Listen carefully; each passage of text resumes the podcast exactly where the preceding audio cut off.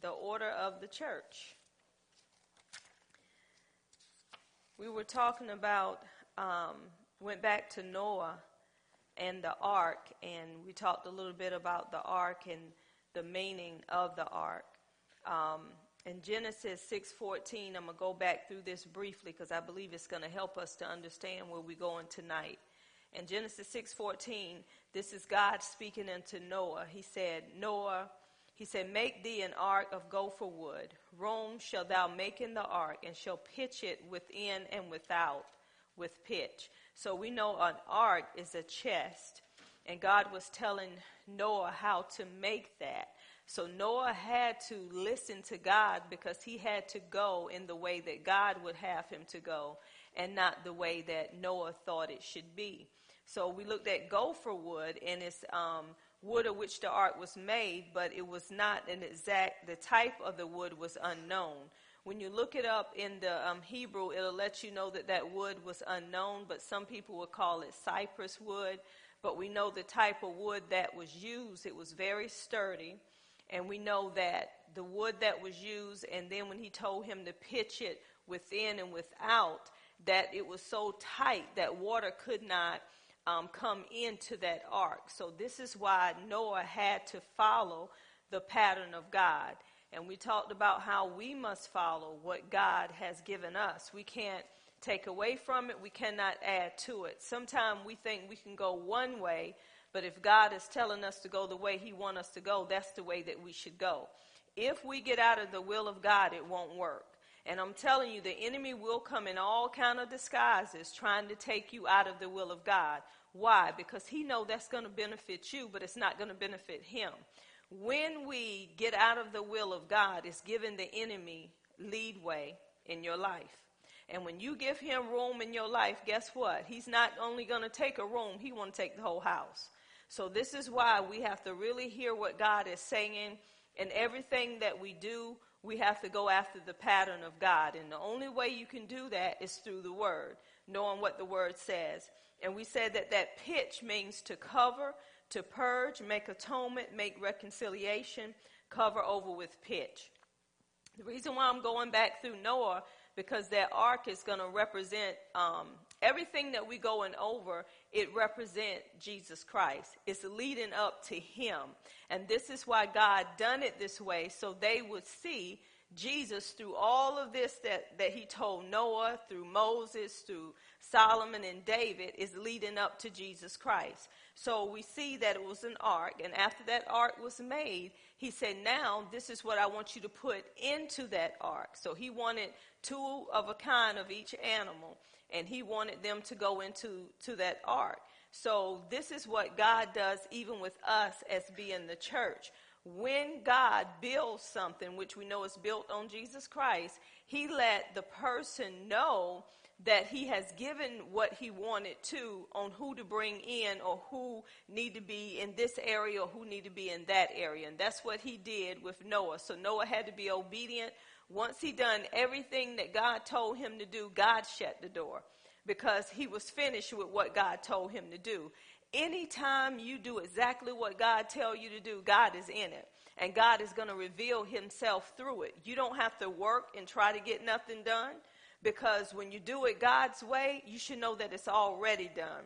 That ark represents salvation and the saving of souls because of them going in that ark they were saved. They were in a safe place. They were in a place of deliverance, safety, healing.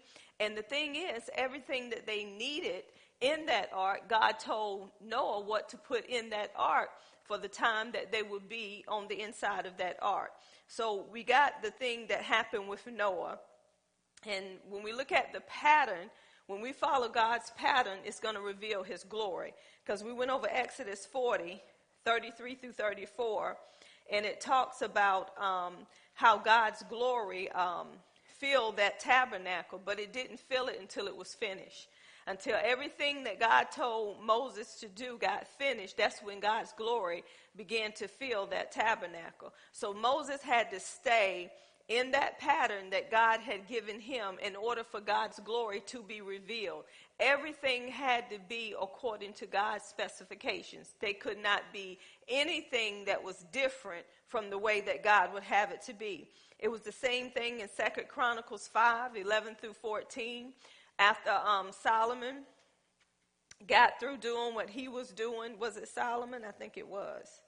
I want to make sure it was Solomon.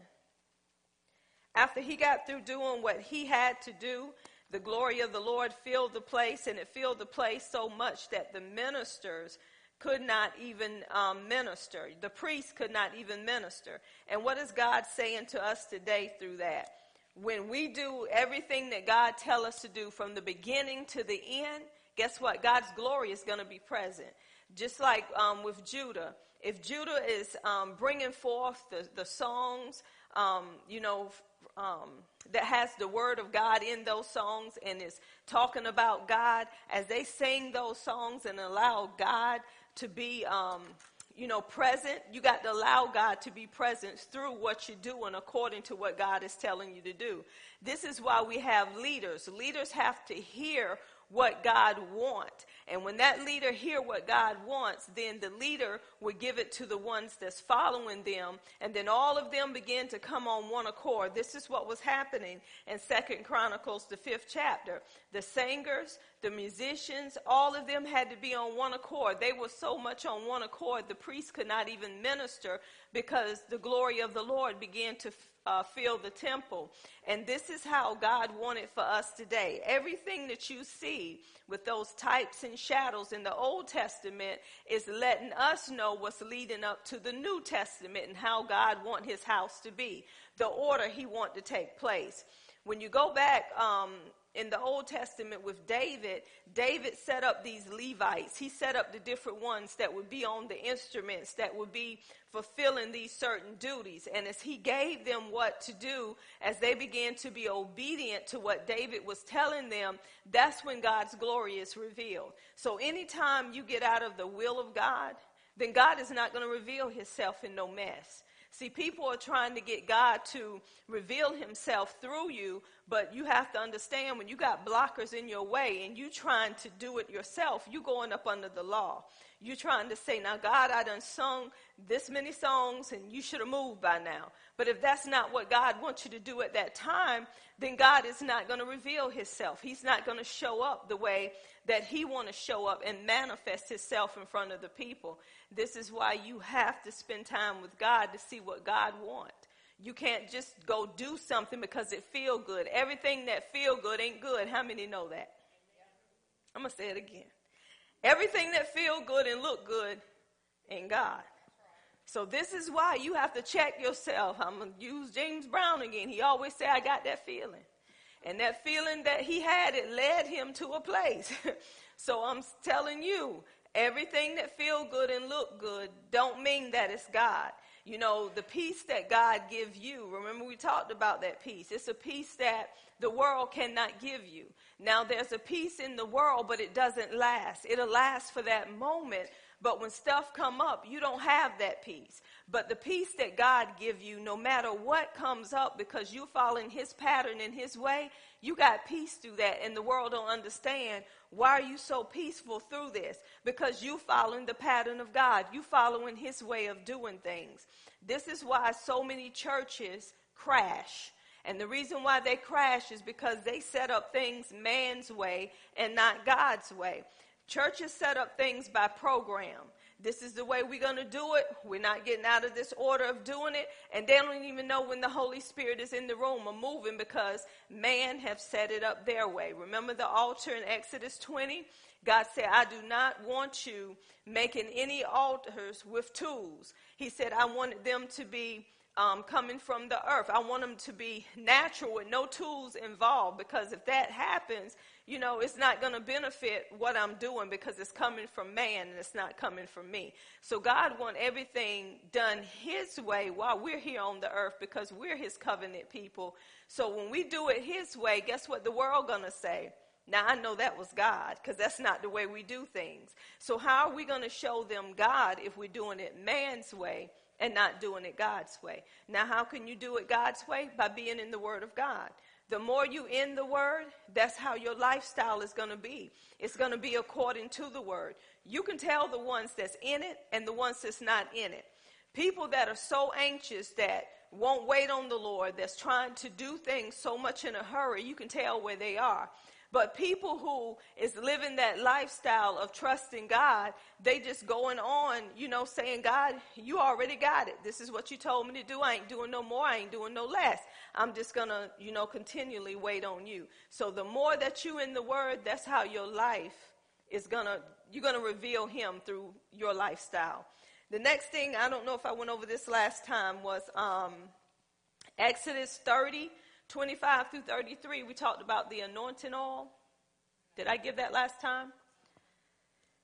God was giving, um, in Exodus 30, 25 through verse 33, it says, And you shall make of thee, of these, a holy anointing oil, a perfume compound after the art of the perfumer. It shall be a sacred anointing oil. So God was telling them, This is what you shall make, and He was giving them the ingredients of what goes into this anointing oil, and he was saying everything in that tabernacle had to be anointed by this oil. And in verse 31, well, 31 it says, and say to the Israelites, this is a holy anointing oil, symbolic of the Holy Spirit, sacred to me alone throughout your generation. It shall not be poured upon a layman's body nor shall you make any other like its composition. It is holy, and you shall hold it sacred. Whoever compounds any like it or puts any of it upon an outsider shall be cut off from his people. So, this oil that was going to be made is different from any other oil. So God had a pattern even dealing with the anointing oil. And he said nobody would be able to use this oil except for what I have specifically told you to use it for. And this is what he's telling me. We have the Holy Spirit on the inside of us once we accept Jesus Christ. Anybody else that have not accepted Jesus Christ is a stranger, is a foreigner. It's not, they're not part of the covenant of God. The Holy Spirit is not indwelling them. So nobody can try to act like they save or, or do things to be saved. The Holy Spirit is what seals you to the day of redemption. You have people trying to, you know, say the Holy Spirit is in this or the Holy Spirit is in that. You're going to know what's coming from God and what's not coming from God. This is why everything that God does, it represents Him. This is why our character must represent him. Our characteristics supposed to be different from the world's characteristics. Our way of doing things supposed to be different from the way the world does things. The world's supposed to be able to know who we belong to. If we're fitting into the world, that means that we're loving the world more than we're loving God. If we're trying to do things like the world, then that means that Again, you're loving the world more than you're loving God. We're supposed to be separated. We're supposed to be um, living a be living a holy life because we know that we are holy and that we're separated and set apart. So if friends want to do things that you know you don't do no more, you don't just do it to fit in. You let them know this is who I am now that I'm in Christ. I don't do that anymore. And if they keep asking you to do it and you keep giving them what the word says, eventually it's going to drive them or it's going to draw them. They don't supposed to be putting you, having you in doing what they're doing. You supposed to have them into doing what you're doing. There's supposed to be a change. You're supposed to be the light unto the world. So if the world is seeing you like um, they are, then you need to check your salvation. You need to say, Lord, what's going on with me? Why do they think that they can come to me and, um, you know, curse in my presence and talk worldly stuff in my presence? Lord, where did I fall short? Because when you um, set a standard of who you are and your lifestyle is that way, they're not going to do you like that. They're not going to come to you with all that stuff because they're going to say, don't even talk to her, don't talk to him because they don't receive what we're saying. Just leave them alone. They, they too safe. That's what you're going to get. So this is why God was um, given a pattern of how things supposed to be because everything had to be holy because he is holy. And some people say, people just too holy. What's too holy?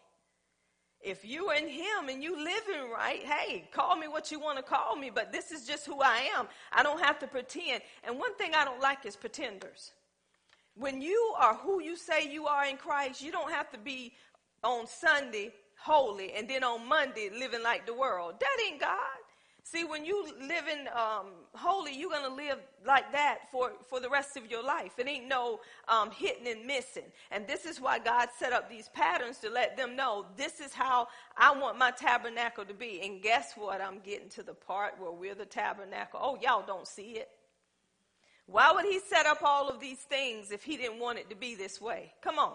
Why would he do this? God was only showing us in the Old Testament the bringing forth of Jesus through the, the uh, altar, um, brazen altar. Everything in that tabernacle was representing Jesus Christ. So this is where I'm going. This was the Old Testament. But before I go there, in Exodus 25, we talked about how God was telling him to make him um, a sanctuary where he can dwell amongst them. And then on further down, he talked about the Ark of Covenant and what they will put into that Ark. Does that not go back to Noah, um, Noah dealing with the Ark? And he had to put, um, you know, the people in the Ark of the saving of souls, but they had to be inside that Ark in order to be saved. Now think about this. He said, I want you to make me an ark. I want you to put my laws in that ark of covenant, and not only his laws, but it was other stuff. Um, Aaron's rod that budded, the manna, which represented bread from heaven. He said, I want you to put that in my ark. And guess what? The angels were sitting upon that ark, the wings touching, and then God's glory was shining through. Look at there, because everything that was in that ark was representing him, and they did it according to the pattern. So that's what happened with Noah. That ark was a chest. That's why it was built like a chest, because everything that was needed was in it. You get it? Y'all, this is so good. Isn't that something? Are you thinking about you now? Wow, we're special. Aren't we special? Now let's talk about Jesus. So we say everything leads up to Jesus and what I was going to do, but then I knew if I do it, y'all, we would be here for centuries. I was going to talk about every piece that was in that tabernacle. And I was going to give you detail on every piece that was in that tabernacle. I said, Lord, if I start it, I know I ain't going to stop. So I'm just going to move a little bit ahead. And some people I'm hearing in my spirit, you should have just went on and started. You should have went on and started. So if the Lord lead me, I'll go back to each piece because you will see how each piece that's in that tabernacle represents Jesus Christ and how first the ark of um, the brazen altar. When we look at Jesus, let's go to Hebrews 9, verse 9 through 12. Hebrews 9, verse 9 through 12. And I'm reading out the um, New Living Translation. Hebrews 9, verse 9 through 12. And it says, This is an illustration pointing to the present time. For the gifts and sacrifices that the priests offered are not able to cleanse the consciences of the people who bring them. For that old system deals only with food and drink and various um, cleansing ceremonies, physical regulations that were in effect only until a better system could be established. So, y'all get that, right? All of that stuff that was going on, the, the festivals, the food, the drink, everything was put in place until they could get a better system that could be established. So listen at verse 11. So Christ has now become the high priest over all the good things that have come. He has entered that greater, more perfect tabernacle in heaven, which was not made by human hands and is not part of this created world. With his own blood, not the blood of goats and calves, he entered the most holy place once and for all time and secured our redemption forever. So this is talking about Jesus Christ. When we go back to the tabernacle, the pattern that God told um, uh, Moses to keep, and we go back to the tabernacle and the temple. All of this is the way that God wanted it to be. And remember this, y'all, when you see the tabernacle, you look at that tabernacle, and actually it pictures a cross.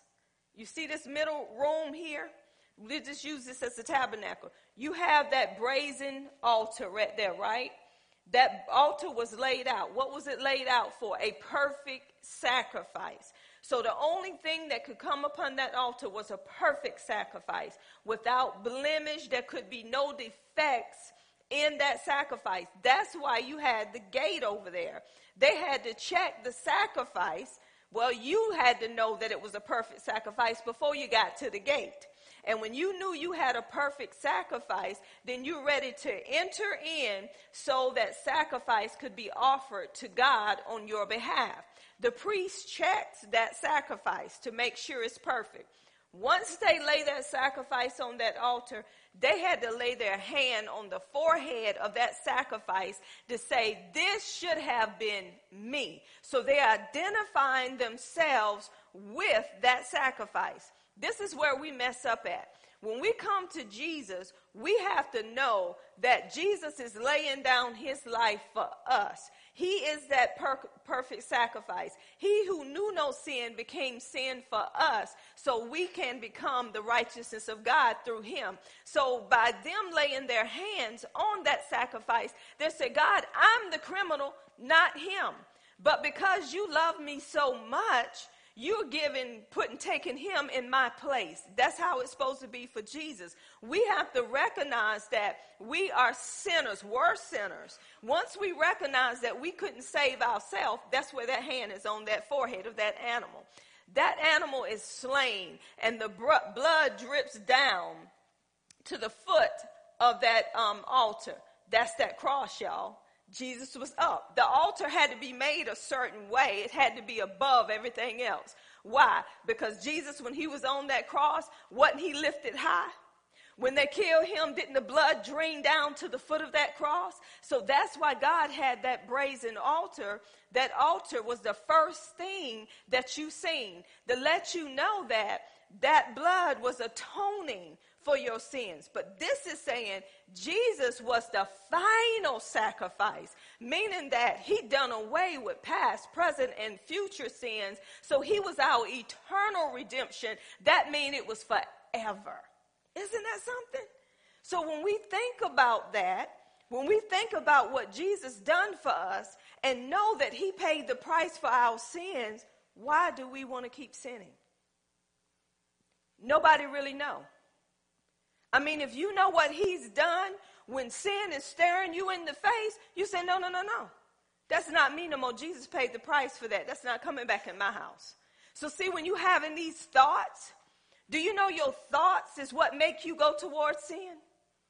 This is why you can't be in places or be with anybody that you know you ain't got your flesh under subjection in that area. See, when you're just getting saved, you ain't learned who you are yet. You just got saved. You don't know your identity yet. So guess what the enemy gonna do? He gonna put a male or female in front of you or some type of person in front of you to take you out of who you are because you don't know your identity yet. So they're gonna keep following you. Let's say you make up your mind and say, oh, I ain't, I ain't gonna be with nobody. I love Jesus because you heard somebody say that. So now you trying to live that life without the word in you. Remembering that Ark of Covenant? It was his laws. Those laws now, mm, they're written in our heart. Nobody in this room got an excuse. Nobody. So that means that anything that's that's taking you away from your first love, you got to get rid of those things. You got to say, wait a minute, I'm not ready for this yet in my life because I'm drawing more to this than I'm drawing to God. So we have to ask ourselves, what are we putting in the place of God? But Jesus, when we realize what Jesus done, he was put in a place where he had no sin. But he loved us so much that he died on our behalf. So let's ask ourselves tonight, how much do we love God? Do we love God enough to lay it down? It's going right back to this altar, right? This is why it say we die daily. Because as long as we're on this earth, we got to die daily. The flesh have to die. We have we got to crucify our flesh. God is not going to do it for you. In the Bible, tell you the one that got to kill that flesh. How do you kill it? Through knowing what the Word of God is saying about it. And if the flesh don't want to act like it want to get right, you say, wait a minute, did you hear what I said? This is what God is saying. And you're crucifying that flesh. You're not giving that flesh what the flesh want. It reminds me, if some of y'all remember, we did a um, marriage and singles conference, and we had Siobhan in here and Larry years ago. We did a little illustration, and they were sitting beside each other, and I got to the point and said, "Flee fornication," and both of them still sat there like they didn't know what I was talking about. Flee fornication, and Larry took off. He took off running. Why? Because when you come together, there are going to be things to make you want to connect. Is that not right? And when you know your body is, is moving or doing things that it shouldn't be doing, you'd be like, I got to go. No, you can stay a little bit longer. No, I can't. I got to go. Don't look at me that way. Don't touch me. Matter of fact, just go home. Don't call me tonight either. It's going to either draw them or drive them. People are not doing that these days. You know what they think they can do? I can get my own flesh under subjection. Showers don't work. Brother John told y'all that. Showers don't cool you off. You can take a cold shower all you want. When you get out that shower, if you ain't done nothing with that thought, you still going right back into where you were. You remembering the whole scene. So this is why when we remember what Jesus done. And we're meditating on that every day. We're identifying that's supposed to be me. But God loved me so much. So this is what this verse is telling us. Jesus is that tabernacle, y'all. Jesus is the one. I'm going to get to this verse. It's going to help us understand it more. John 1, John 1, verse 14. John 1, verse 14.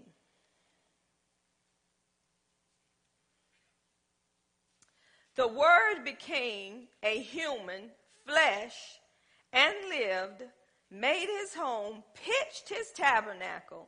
God's glory, glorious presence dwelled in Israel tabernacle in the wilderness among us. We saw his glory, the glory that belongs to the only Son, one and only, only begotten, who came from the Father, and he was full of grace and truth. God, gracious love and faithfulness. This is the expanded Bible. So it's saying the word became human and lived. That means he pitched his tent, he pitched his tabernacle, he made his home amongst us. Jesus was that living tabernacle that came down from heaven and he walked as that tabernacle. He made his home amongst us. So Jesus was showing up in the flesh representing that tabernacle. Remember the tabernacles that we was talking about? Everything that we needed had to come through who? Y'all get it? Remember that tabernacle? You had to do something to get to God, right? But God said, I made a better way. I made a better covenant, and it comes through my son. The one that shed his blood once and for all. He paid for sin once and for all. He's not going back to do it. So Jesus came down here and lived where? Amongst us. That's why all over the Bible, when you see healing, when you see deliverance, when you see all of that, that's God revealing his glory that's coming through Jesus and say, I made my home in him. And by him doing what I tell him to do, I'm revealing my glory through him and you getting everything through him. Now you don't have to kill nothing else. Only thing you got to do is believe in the one. I, mm, ain't that good? Isn't that so good? Can y'all imagine if we were in those days, still under the Old Testament, y'all, we'll run out of sheep, goats, lambs. We'll run out, and people be looking for little turtle doves. You know how you tell the, the little birds and stuff, shoo, shoo, shoo. You'll be like, come to mama. I need you today. I done sin. This is all I can afford. Raheem, can I have one of your little turtle doves? He say, sure, but that's all you got. You're going to die tonight. You're going to give it to me. See, that's what I'm saying. You had to have all of this to atone for your sin. So God, guess what? Guess how good God was? He made all these animals available. Ain't that something? He gave them what they needed to atone. Now these people got so terrible. They was giving him defects and thought God was going to bless that. God said, I want your best. I don't want your defects. So guess what God did? It was pointing up to Jesus Christ. He said, The reason why I'm telling you this, for God so loved the world that he gave his only begotten Son. And whosoever believe in him shall not perish, but have everlasting life. He said, only thing I want you to do, keep your goats, your sheep, your lamb, your whatever you want to do. Only thing I want you to do is believe in this perfect lamb. This is why John the Baptist said, this is the perfect lamb. This is the one that can take away the sins of the whole world. He had to make it clear. It ain't in me. It's in him. So this is why we today have to believe in what Jesus done, not Muhammad, not Buddha, not all of those that did not rise again, but in him who was the perfect sacrifice. So everything that we need, God sent it through one man, which was Jesus Christ, which was the tabernacle that God sent from heaven. Guess what? God said, I got to have a tabernacle. Let's go back to Moses. He said, Moses, I want you to make me a tabernacle. This is why he come down. Because I want to come down and I want to dwell amongst you. Come on, y'all. God wanted to come out of heaven and give us everything that we needed. So this is what he done. He said, now I'm going to send my son. I'm going to send the word which is going to be made flesh and he's going to make his home. He's going to be that tabernacle. He's going to dwell amongst you and his, the glory of God is going to be revealed through him and he's bringing grace mm, and truth. So can you imagine? They had him dwelling amongst them. And guess what? They wasn't ignorant of it because they had, y'all, the five books of the Bible, they had them. And all of them revealed Jesus. Come on, the prophets talked about the coming Messiah. But they were so twisted up. They looking at he gonna come and he gonna build a kingdom right here on earth. No, no, no, no, no. He coming to seek and save the lost. He's coming to let you know there's a better way than the other way, the old covenant. I'm coming in here and I'm giving you a better way, the new covenant, which comes through me. So we see in John 1:14, Jesus was that tabernacle, but listen at this in Colossians 1 verse 19. God was pleased for all of himself that he is of his fullness to live in Christ, the Son, to live in him all the fullness of God was in Jesus Christ. Y'all go back and read over those scriptures dealing with the tabernacle. And those people knew when God's glory was revealed, they knew something was getting ready to happen. He was dwelling amongst them. He was ready to do different things, being right there amongst him. But this one man, which was Jesus Christ, had all the fullness of God on the inside of him. And he walking the earth. Come on, wouldn't you want to meet a man like that? Well, say you the man. Everybody say, mm-hmm. Well, who you? Come on, see? This is where we are, right? Wouldn't you want to meet a man like that? Mm-hmm. You the man. Look in the mirror. This is how we supposed to be. We're his tabernacle. Amen. So we, we see Jesus, all the fullness of the Godhead is in him, and that's Colossians 2 9. But let's talk about, okay, Jesus is upon the earth. Now I want y'all to watch how Jesus was setting up stuff while he was on the earth. When Jesus came to the earth, he came to the earth in the flesh with all the fullness of the Godhead on the inside of him. He was this living tabernacle, right?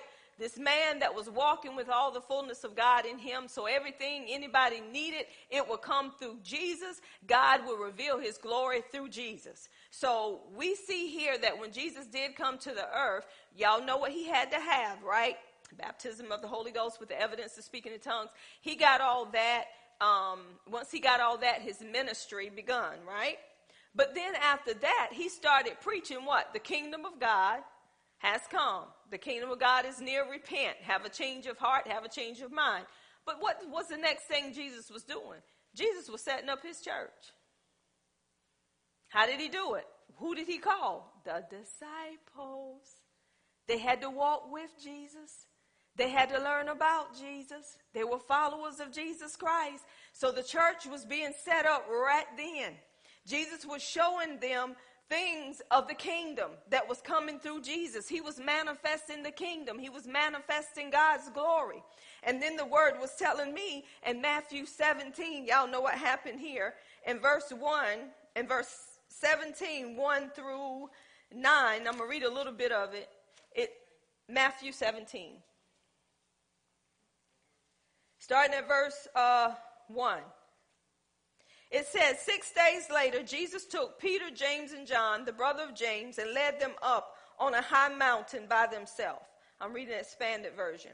While they watch, in their presence, in front of them, Jesus' appearance was changed, transformed, transfigured.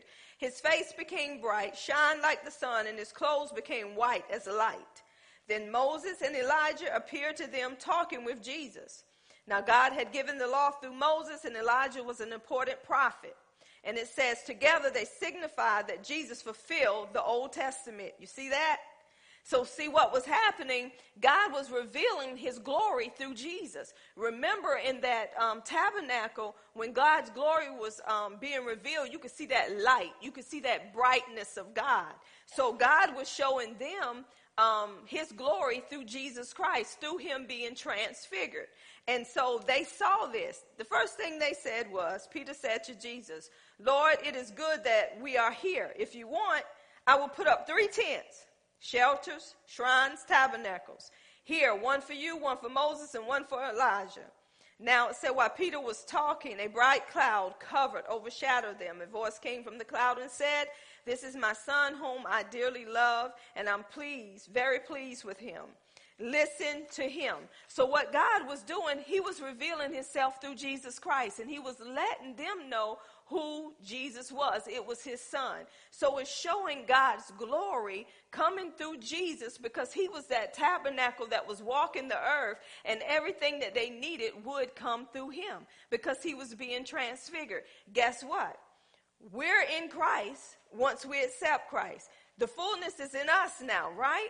So when people see us, they supposed to see God's glory. They supposed to see a transfiguration.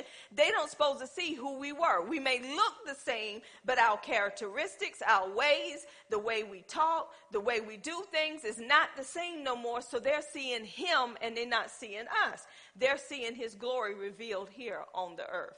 That's how it's supposed to be with us. But what was Jesus doing? Jesus was following God's pattern, God's way of doing things. How was Jesus doing this? Go to um, John 5 19 through 20. John 5 19 through 20. Then answered Jesus and said unto them, Verily, verily, I say unto you, the Son can do nothing of himself but what he see the Father do. For what things soever he do, the, these also do the Son likewise. For the Father loved the Son and show him all things that himself do, and he will show him greater works than these, that ye may marvel. So, what was Jesus saying? Everything that was being revealed through him, everything that was being done, he was doing it according to the way God wanted done. He was only doing what the Father does. Why am I putting this in here? Because when we live according to this word and we do what the word tell us what to do, God's going to reveal himself because it's his word. Anytime you outside of God's word, he ain't going to reveal himself. Some people is getting um, falsified images because it's not God. Anything that's opposite of his word is not God. This is why you have false prophets and false teachers among us and they showing all these signs, but God ain't in that. And that's what the enemy wants to happen. So you have to follow his pattern, his way of doing things. And if you don't, God is not going to manifest himself because he's not going to go outside his word. Let me give you another one. John 5, verse 30. This is Jesus again. John 5, verse 30. I'm able to do nothing from myself, independently of my own accord but only as I'm taught by God and as I get his orders. Even as I hear, I judge, I decide, and I am bidden to decide. As the voice comes to me, so I give a decision. And my judgment is right, just righteous, because I do not seek or consult my own will. I have no desire to do what is pleasing to myself, my own aim, my own purpose, but only the will and pleasure of the Father who sent me. Isn't that something? Jesus said, I'm not going outside of God. And the reason why everybody was seeing manifestation because he didn't go outside of what God sent him to do. He knew God's plan, he knew God's purpose, and he was following it the way God would have him to follow it. He said, I'm not going outside of God. If we will take those very words, when people try to get us to do things that we know our Father did not train us or teach us to do, then it will draw them or drive them. The enemy is always using somebody to try to get you to do something that God didn't tell you to do. Come on, it's, it's every day. It's, it's in our households, is it not? When you're standing on something so strong and somebody tell you, you don't have to do all that. Now that just don't make no sense. People going to think you crazy. Well, they can think what they want. I'm going to do what God tell me to do. Regardless of what people say, this is what God says, this is what I'm going to do. And when we do that, guess what they're going to see? They're going to see the manifestation. And the last scripture, I like this one. Y'all know this one. John 14, 6. Jesus said unto him, I'm the way, the truth, and the life. No man cometh unto the Father but by me. Y'all remember, the only way they could go to God under the Old Testament was through the high priest. Jesus is this high priest now. The way we get to God is through Jesus Christ. There is no other way, y'all. So when Jesus walked among them, this is what he was representing. I'm here representing my Father. And everything I do, I represent him. I'm not going outside his will. And the only way you can get to him is through me. If you don't go through me, you don't get to him because I'm that living tabernacle. Isn't that so good? That's the last scripture. Make you feel good, don't it? It made me feel good today, too. I had to stop because my, my family had to eat. so I had to shut it down, y'all. I was like, well, maybe we can go somewhere to eat tonight. But I heard the Spirit, no, you need to cook for your family, so I just cut it off. Y'all, it's so good, isn't it? So the more we go over it, the more we're going to understand by the time I get to the church, woo, you're going to be like, wow, is that why things are so much out of order? Mm-hmm. Y'all remember that Sunday, was it two Sundays ago, when I had Raheem them to do the, the football play? And you remember they were doing it exactly how they was gonna do it, and then we had two over here on the sides, jumping up and down, trying to bring confusion. They wasn't following the pattern, were they? This is what happens in the house of God. When you don't follow the order of God, the pattern, the way God has, uh, the way God have His church, then guess what? God ain't to move. It's to be tiring. It's to be people giving up. It's to be people quitting because they say that's too much for me. You're right. That is too much for you because God ain't in it. Anything that God is in, you don't give up on it because you know what God said. Do you have any things? Do you have things in your way? Of course, you're going to have them in your way because the enemy is going to block you. I'm going back to football. Don't they block you, y'all, Raheem, when you were playing football? Daquan, Raheem, you ain't playing no football, did you? Daquan, they blocked. They tried to block, but your focus was where? Your focus was where? Who? Forward to do what?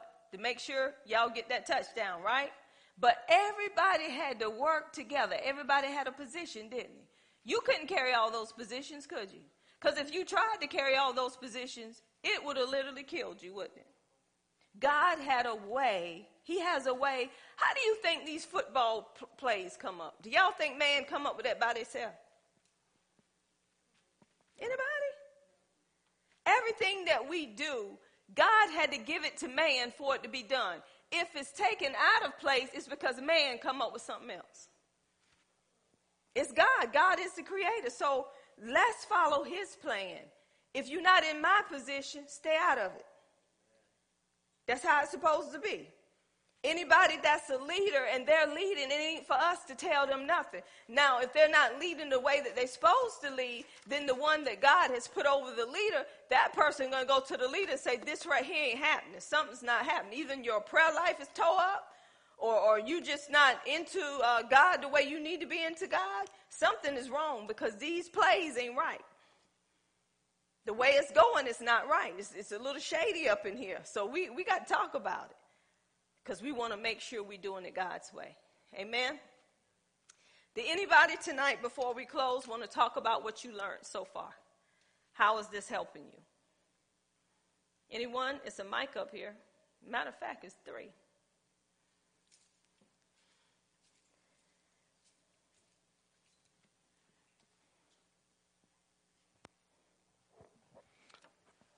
Um, I just think, you know, I truly believe that us just going over the tabernacle, and I believe that the tabernacle is the the way that I, if I'm learning it correctly, is us. Like God's using us. So basically, what I'm learning is God is just showing me me, showing me how you know if I get out of His will, if I get out of His plan, then things are just things just aren't going to go right, and then you're going to find yourself right back in the same place. And that's not what you want to do. You want to keep moving forward. You want to keep your eye on, you know, the plans of God, the things of God. Because if you take your eye off of it, you get distracted. Um, you know, you just you just fall back. And it's one thing, you know, to keep your eye on God, and it's another thing to take you off of it. I mean, it's it's happened to me before. It's happened to everyone before. So that's what I'm learning. God's just showing me me. That want to share? Anyone? Normally, when we have one, we have somebody else to follow. Um, I just think it was really awesome about when he, when um, God was telling Moses about using the natural stones to make his altar because because I've read you know you read like where they talk about okay where they go when they Joshua when they crossed the river and they said okay we're going to pile up the stones to make an altar and I'm like unless you know the history of it, you're like, well, why did they do that? Why, you know, and and then I'd wonder, okay, well, wonder how big the stones were, and are they still there? Somebody moved them, and so then when you go back and you read that and you understand, okay, that's why they didn't make something; they did it like God wanted it, and um, because God made it perfect, and and if we'd have messed with it, we would have contaminated it. And I just think that's awesome. Amen. Is there anyone else?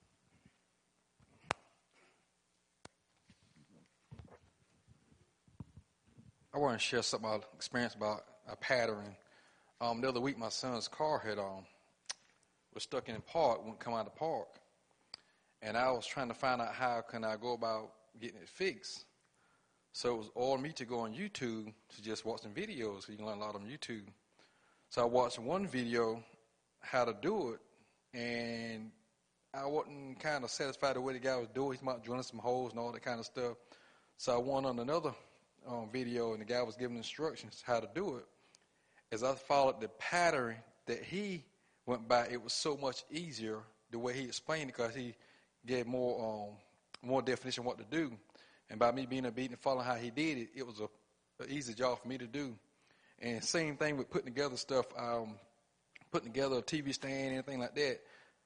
I like doing stuff like that, but like I said, you got to go by the, the instructions that they give you if you just take your time and patience and go by the instructions that, that, that uh, they give you to do it, it's so much easier. But a lot of people don't have patience. They try to do it without the instructions, and then you get, you know, part, extra parts left over. But you just follow the instructions, just be patient, and, and do like that. It's the same thing with the word. Just follow the instructions, what God give you, and it's so much easier. Just follow the pattern. Amen. I want to say with my husband in that car, it was so ironic because a mechanic had looked at it and he said, um, Well, I found one for him and it's used, and we'll take that one out and put another one in. And I told my husband, I said, You can do that. No, I don't want to mess with it. I said, Yes, you can. So, and then I looked at him and I said, Uh uh-uh, uh you don't go get nothing used because whatever is used, you might have the same problem. So just order the piece that's broken. And he put it together. You have to be able to hear him. God has a specific way of doing things. When you get out of Him, then you're not going to get the result that God wants you to get. Is there anybody else? Come on, Thea. And Julia can come out there, Thea. Come on, Maple Hill. She represent.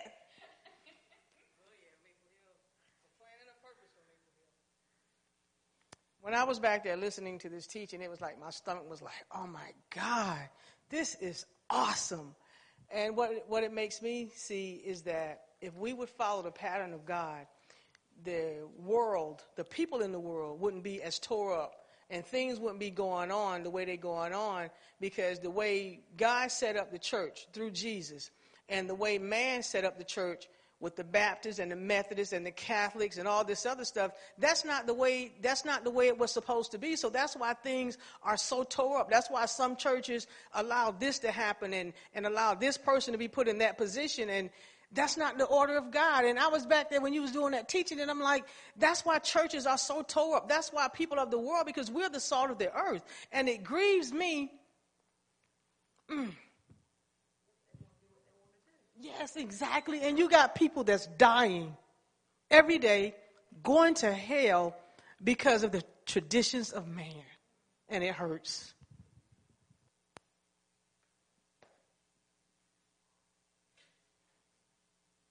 Come on, Julia.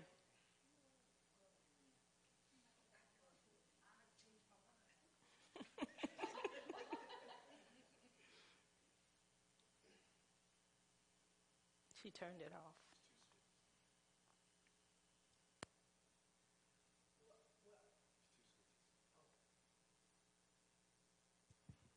Well, I was just going to say, like, um, when we were studying on the patterns or whatever, how even with our lives, God has designed a pattern for it. And that's why He was showing me. And so many times, not so many times, but like, I know I'll use my own life for an example.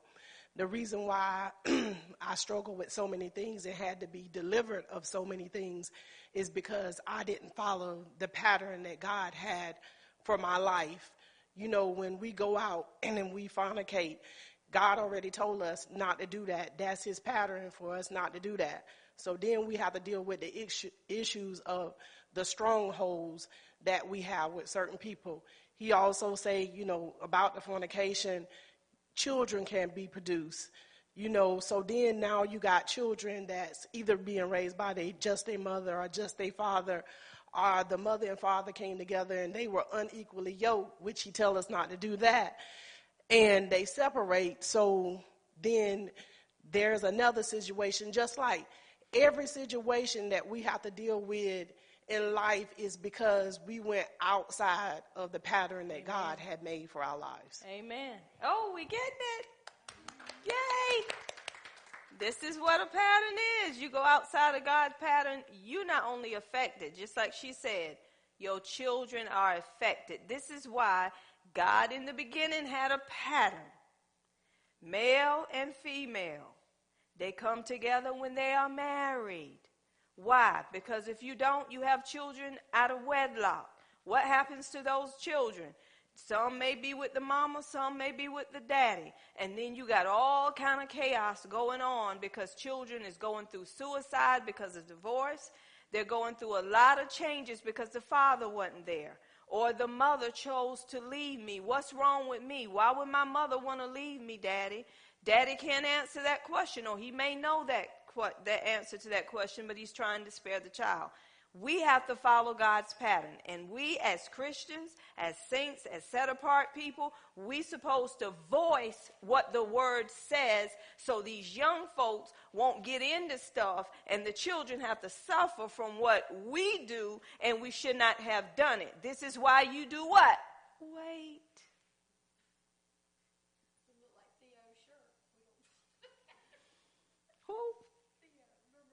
Uh-uh.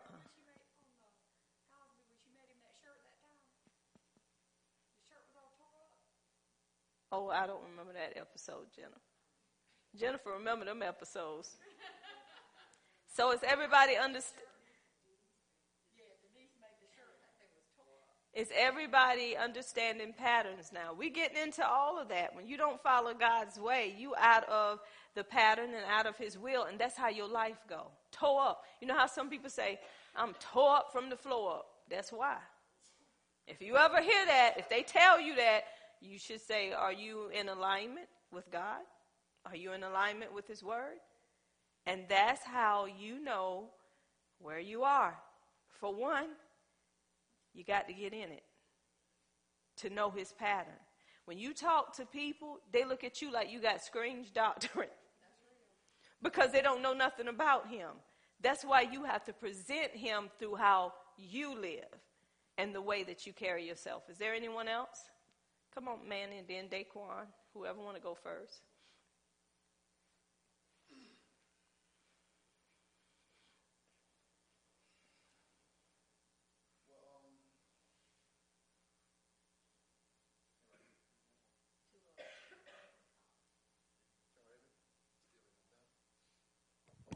Now, well, um, I guess um, I got a lot, especially from today, uh, about patterns. Um, even just from hearing everyone speak, um, even when you explain about not this past, not yesterday, not not two days ago, but the past Sunday when we did the example of the passing of the, of the uh, football, and a lot of times when you brought up in life of the world, God will still show you a message to what you brought up in.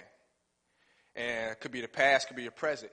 And I was brought up in football, and what he was telling me was, if I had looked back, if I had focused on anyone else, I would probably, I probably would have dropped the ball.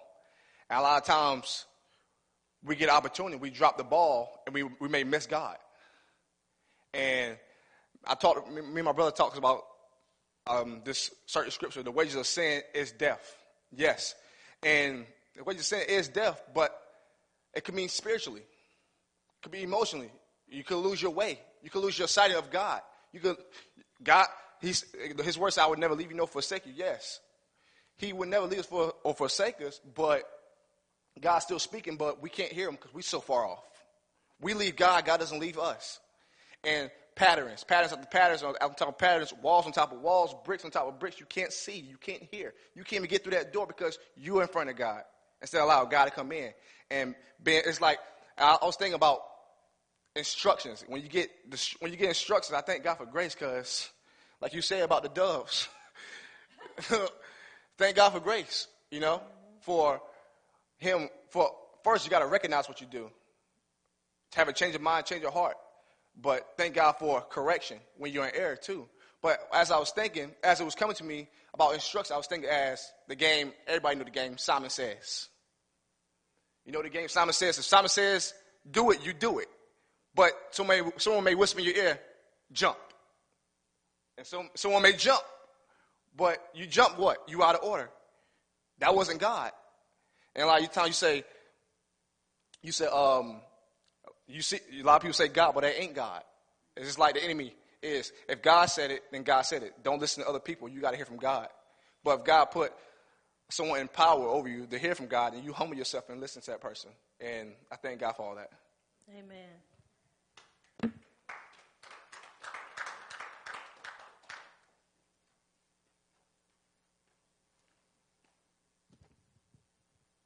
Um, me and Jamie when Jamie first got to church, he was giving me a little formula he had uh, where you could add numbers, divide them, and it and it come out the same no matter what. Um, if if y'all get a chance, let him show it to you. But it comes out the same way every time. And I was telling him that's like the pattern. I was like, with God, you know, how much more if He's given us a way, why why won't it come out the same way every time? You know, just like with what Julia was saying. Um, so, and like what Apostle said about the pattern reveals the glory of God. So, if we do things God's way concerning our finances, you know, His glory is on our finances. We do it in our marriage, His glory is on our marriage. You know, every area of our lives, when we do it His way, His glory is on it, you know. Um, and then uh, just thinking of the tabernacle, you know, us being the temple, your body is the temple of the Holy Ghost, you know. Um, and not saying this to condemn anybody because anything we did in our past, you know, that's our past. It was in ignorance. But just like saying with tattoos, I, w- I was talking to somebody one day, and just like Christian people, some feel like it's still okay to get tattoos, you know, after they're saved and come into the knowledge of the truth. Um, But I disagree because we have to, again, look at, know who we are. If we really know we're that temple, would you actually, a, a tattoo is an image. Would you put an image inside the temple of God? Would you go in that temple and put another image, which is an idol, when he said, make no other images, no graven images? Would you put that on his temple? You know, but people, like, like we, again, like we said, they build and do things according to their own mind, you know, because some people will still kick against that today if you say you shouldn't put tattoos on your body. Well, mm-hmm. This is grace. You know, we don't we don't have to we right. we can do what we want, you know. Mm. But but like you said that that that pattern and that revelation of knowing that you're that temple, you wouldn't do nothing to in that temple that you wouldn't because the living God is in that temple. That's right. So so even with like she said fornication, while you fornicating, God is, is right there with you while you fornicating. You know, would you walk in that temple if we had a temple like in the Old Testament, the lamb is slain, you walk past that, get in that gate, and go in that temple and commit fornication, you would be dead. Yes. You know? Yes. But when we really see it like that, you know, it stops us from doing a lot of things. Like she said, that sacrifice, knowing what he's done, okay, now we don't have to do it anymore. Amen. And when Manny was saying that, y'all, this is getting so good, we can just sit here and keep moving. I'm going to let you go, though. But when Matt. when man and them was saying that about fornication and stuff, we are married to him first. When you're married to a person, and I know married couples can understand this, that means I belong to my husband, he belongs to me. It don't supposed to be no in between us. No kids, no mom and daddies, no women, no men, none of that. And if I'm in Christ, the way I say I'm in Christ, then I would always see him for who he is to me, my husband. That means I ain't looking at no other man and laying down with my husband and not seeing that man. If I'm seeing another face, that means I come out of that covenant with that man some kind of way, and it can't come through my thoughts watching a man to the point of I don't see him no more, even though he's in my bedroom. This is how it is with Christ. When you continually do stuff in the world and you always looking at what the world is doing, you don't see Christ no more. Even though you're in him, you committing spiritual adultery. So that's why you have to stay in the word so you can keep developing your relationship you keep being intimate with Him to the point of none of these things change you. No person, no thing, nobody change who you are now that you're in Him. You still see Him. You always see Him in everything that you do. This is why I tell people do not jump up and get married just because somebody whispers sweet nothings in your ear or just because they're giving you everything they want to give you, telling you, I'm going to be your man, you're going to be my woman. Forget that I got a man. His name is Jesus, and I don't believe you can give me what he can. Nobody can. So don't tell me you can give me this or uh, anything else because I have everything. So this is why we have to be careful, y'all. Because the enemy is using stuff to take us out of our place with God. So when you in covenant with somebody, you don't just drop them like you don't know them, not unless you didn't know them in the beginning. This is what this teaching is going to teach us. It's no way you can be with God one day and the next day you're not with him. Amen. Anybody else before we close and do our offering? Okay, deacons. We ready to close? We better close on that one. Do we have any announcements? We have the giveaway Saturday um, on the 20th at 9 o'clock to 12 o'clock. It will be on Highway 117 at my house. And it is um, free giveaway. Donations are accepted. Free giveaway. Donations are accepted. Amen. From 9 to 12. Anything